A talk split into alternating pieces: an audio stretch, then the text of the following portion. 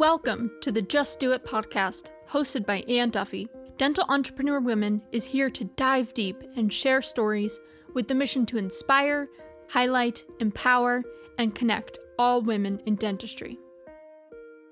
Hi, everybody. It's Ann Duffy, and this is the Just Do It podcast.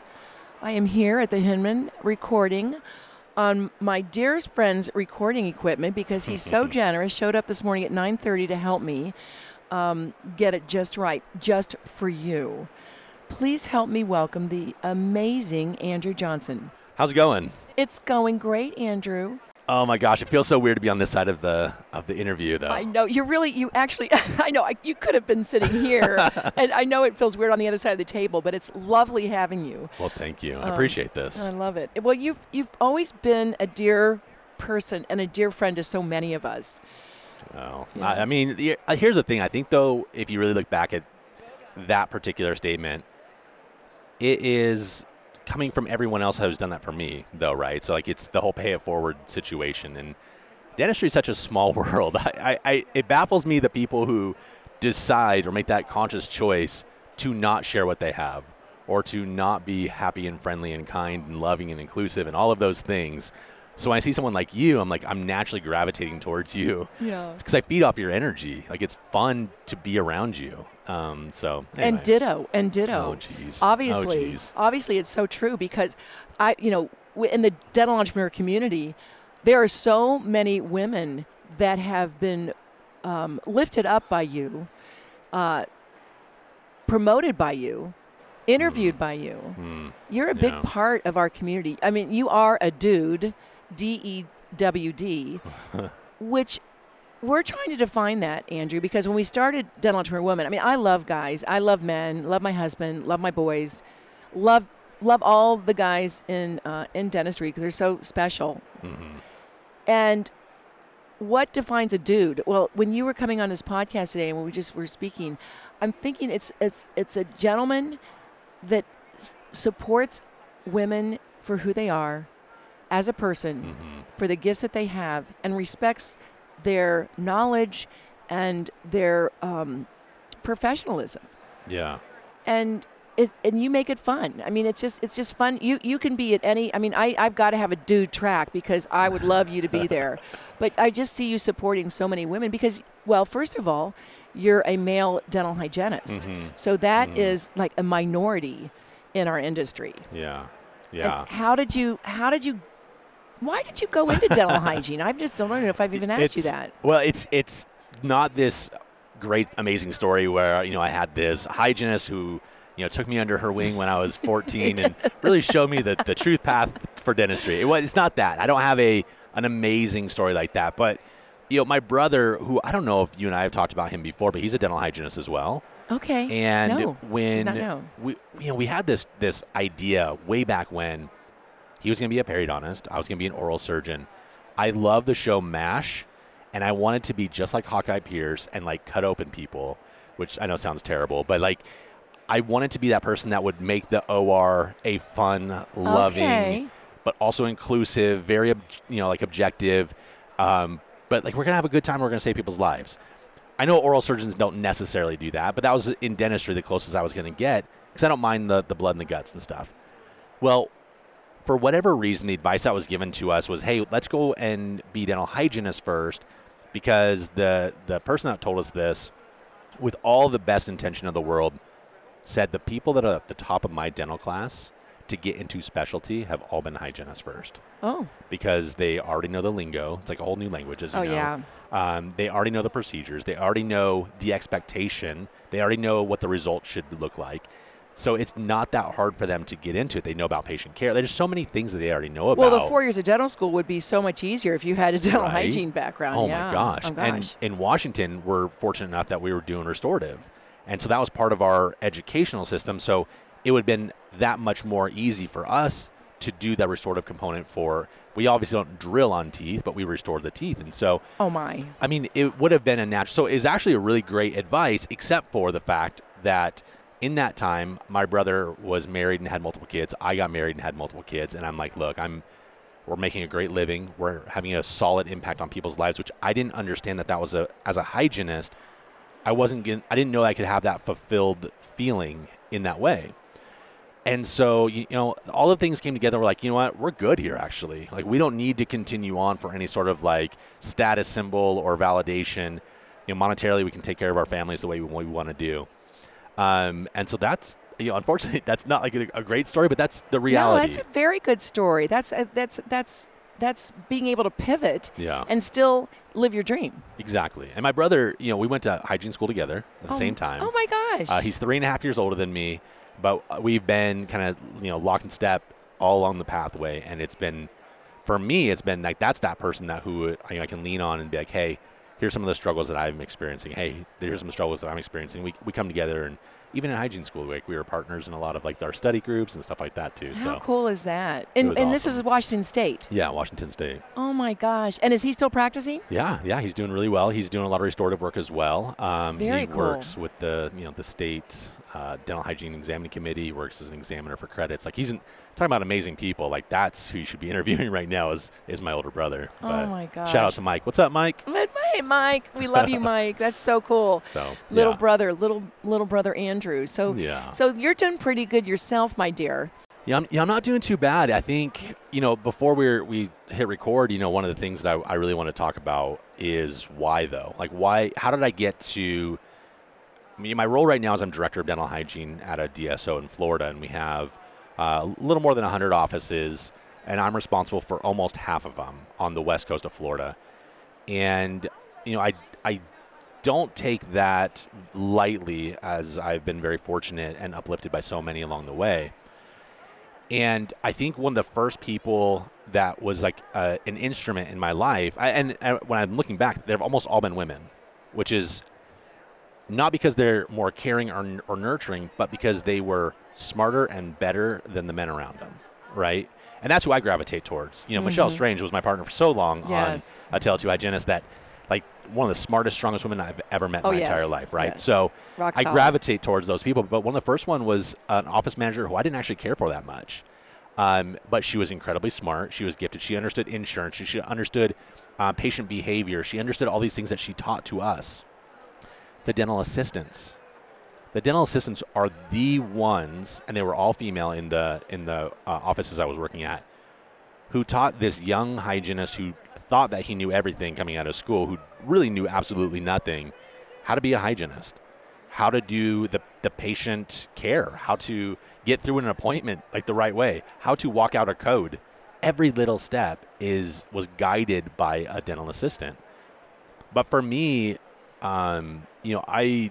I have a drive. I have a, a desire to help more people. And so when I got to the point where I needed to have, you know, other people like yourself on my show to give that expertise and advice, and that's when, you know, the podcasting thing came around in twenty fifteen, that's really when I feel like, I don't want to say I made it, but like I finally started having the impact that I really, really wanted to have on the world. And if it wasn't for all of these people that came before me, and even the D S O that I worked at before, all of my practice managers were female, right? And so I, you learn, every, you know, right. lots of things from every one of them. We had uh, our C E O; she was a woman at this D S O. Our uh, hygiene director, our like, there were so many people in the the line of succession above me that was there to teach me and train me. They were all female. And so I think it's ridiculous to think that um, that women don't have an impact on our lives. I just think that most men don't think about it. Mm-hmm. We're not aware of it. We're not conscious enough of it, which is totally our fault. It's stupid. we, mm-hmm. we should be better about it. But I, I challenge any male in the profession, whether you're an assistant, a hygienist, a doctor, doesn't matter. Tell me where a woman hasn't helped you in this profession. Yes. Really? Like who, who, I mean, what shoulders have you stood on to get where you are? Mm-hmm. Because there's always been someone, always. Yeah. And I think that it's, we're still lagging behind, like on the, in the C-suite arena. For sure. Because I don't know if women are good at, like they're good at communicating, right? But we could be better at bringing women along with us to go with us to the C-suite. Um, I think that was a thread when I was at Women in D S O. Mm-hmm. Um, that just because you've got two women in a group, they don't always uh, root for each other. Mm-hmm. And then that, and, and and you don't want to be a part of that kind of a community, right? right? And neither do I. And that's one of the things that we're working on is just everybody's welcome here, mm-hmm. and everybody knows our name, right? Yeah. When we go in there. And so I think you've been very fortunate, but also I give you credit, Andrew, because you are obviously a very good mentee. And, you know, there, there's... there's, I, some, I there's, bet my mentors would not say that. No, I would I would disagree because He's you, argumentative. he, does, he, he talks too much. He, I, I don't think I've been the best mentee. It does, but but I think that's a, a point that I do think that we should make is the ones that are the most difficult are sometimes paying attention the most. Yes. Because, like... going back to these people, like I, I promise you, Ann, they do not like me. But the nuggets of just pure knowledge or skill that they've imparted on me was not lost on me. And I, and I, you know, I've tried to explain that to some of them. I, I remember there was one. Uh, she ended up. Well, I probably shouldn't say who she is, but she was one of my instructors in school, and I made her cry. Wow. How not, could that? That's not possible. Oh, you can, I'm I've telling never, you, I, I'm not that nice of a person. Like, no, it's not. Well, that's not what it is. The thing is, like, I you know just, what you want. I demand to know why. Yes. And sometimes, you know, the way I come off is not the best. And especially, I was younger, and, and you know, I've learned a lot in the last, you know, fifteen years. But um, it wasn't until years later that I realized, like, one, how stupid I was, but two, what like what she was really trying to teach me. And I was very lucky enough that she accepted my apology years later. Wow. But, but the rest of these people, I, I haven't quite come around to apologizing yet. I oh might get there gosh. eventually. Well, you know, it's so funny that you say that, though. I think that is that is something like men are from Mars and women are from Venus. I, I think it's interesting that you liked the hard-edged manager because of what you were going to get and the knowledge. And I think sometimes women are a little bit softer. We we tend to like that warm and fuzzy first, and we don't, and that doesn't always give us what we need. But I mean, I'm learning from you right? on this. Yes, I'm. I, I'm yeah. learning on this. Ask the questions, and it, it, it's interesting. One of the one of the main things I hear for women is stand up, s- ask for what you want because people mm-hmm. can't guess what yeah, you want. Exactly. And I think that you, um, you know, that's a good example for all of us. To, to we can still be a little warm and fuzzy because you are a warm and fuzzy teddy bear. I think. I love to hug. I really I am a nice. I, I am are. a nice guy, you but are. I think work like a working relationship is different than yeah. a friendship, like what we have. Yeah. Um. And I do you mind if we go back to the C-suite conversation yes, for a minute? I'd love to. I don't know. I'm I'd sorry. Love to. I don't need to take over yeah, your podcast. No. This is the natural is, like interviewer yeah, kind of coming back. Perfect. So, I, I want to tell you what I've seen on the podcast over the last seven years of doing it from okay. generationally. Where I think that we've gone, and this is, look, all anecdotal, I have no science to support this, and I could, I'm very open to the fact that I'm probably wrong. Okay. But however. I'm listening. I find that there are very much two types of interviewees that have come on the show. And I think this, this car- carries through to the C-suite conversation. There are the ones who are giving of everything that they they could possibly have and want the audience to hear it and feel it and love it and know it like they do, right? They want they want that person, that clinician, that office manager, whoever it is, to take what they said, implement it the next day, and instantly change lives. Mm-hmm. Then there's the other who says, let me give you some keywords and some key phrases, but I'm going to keep all the good stuff to myself so that you can watch my course or, you know, buy this or whatever. And I think that when it comes to the C-level um, individuals, especially those in women with, that are women, I would like to say the ones that I've noticed that have really made it at the C-suite level are the ones that are giving of everything that they have. Oh, I loved hearing that. They, I was. They are I wasn't not sure the ones that okay. are the the ones holding that are back. Bad at their job are the ones that are holding back. Yes. Because they're trying to make themselves relevant. And unfortunately, and again, this is just Andrew's opinion on, on life, and I apologize if it's wrong, but I just think that there haven't there there hasn't been enough time where we've had enough women leaders that have been really great, that have made all the mistakes that other people's have made. Like, you learn from your mistakes, yes. right? We haven't had enough time to make those mistakes, to learn from them, to impart that to the next generation of women leaders yet. Yes. That is coming. That is coming in dentistry. It's coming everywhere. When we see the graduation rates of, what, fifty plus percent are women, and it's been like that for a little, a little bit of time now, That's the next generation of leaders. But what are the leaders now in those C-suite levels? What are they teaching the next generation, and where are we at there? So if they can be kind and imparting and inclusive and not worry about, oh, that person's going to take my job if I invite them into, you know, the assistant position or the level, you know, the vice president position. If we're not having this scarcity mentality, we're yes. gonna we're gonna see a lot more women in, in leadership. So, I mean, that's just my opinion. I don't Listen, know. I love hearing that, because that is the premise of Do. There's no scarcity mentality. Mm-hmm. Give, give, give, and and support. Yeah. And support. And because people are, are, are being, you have to be authentic. And mm-hmm. if you know something that can help somebody, why would you keep it to yourself? Exactly. That's what I, you know, we just interviewed Manal. I mean, she just like, just gives it to everybody and helps you implement it. And yeah. those are the people that I, I really feel are are going to be the next generation of leaders. Mm-hmm.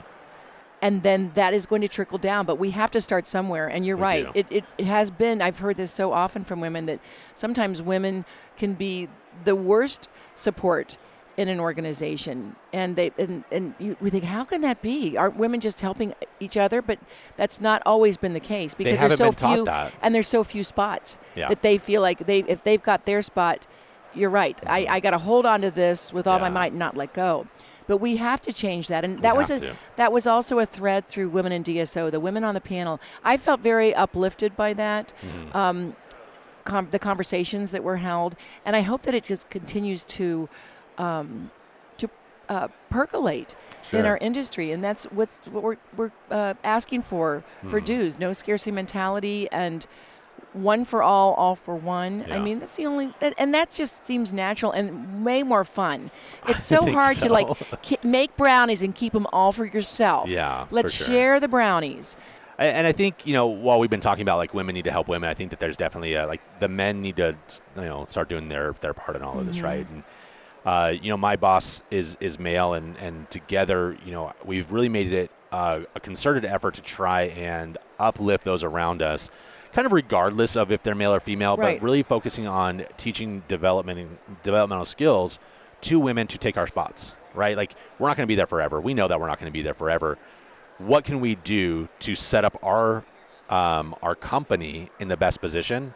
That's by getting the next generation of leaders, the next step, ready for us. Give them the opportunities. Exactly. Help train them. Um, respect them. You're, learn you're, from them, though, learn too. from them, too. Yeah. yeah. I always say, you know, you're a mentor one day and you're a mentee. That, you can be a mentor and, and a mentee in the same day. Like, and it doesn't matter. There is age is no barrier, because, like, Manal is a mentor to me, and um, and I try to be a good mentor. And that happens so often. But, uh, again, it's great that you're looking at that, though, Andrew, because so often we don't look for We look for a particular person, at a particular somebody like you. So yeah. for you guys to be on purpose looking for those young, sharp, driven women that don't have scarcity mentality, have a generous heart, and that's that's who you're that's who you are hiring and and finding, because they're being attracted to you and your culture. That's all culture. Because you can train the rest of the skill part of it, right? But it's that it's that personality type that it's hard to change somebody. Yeah.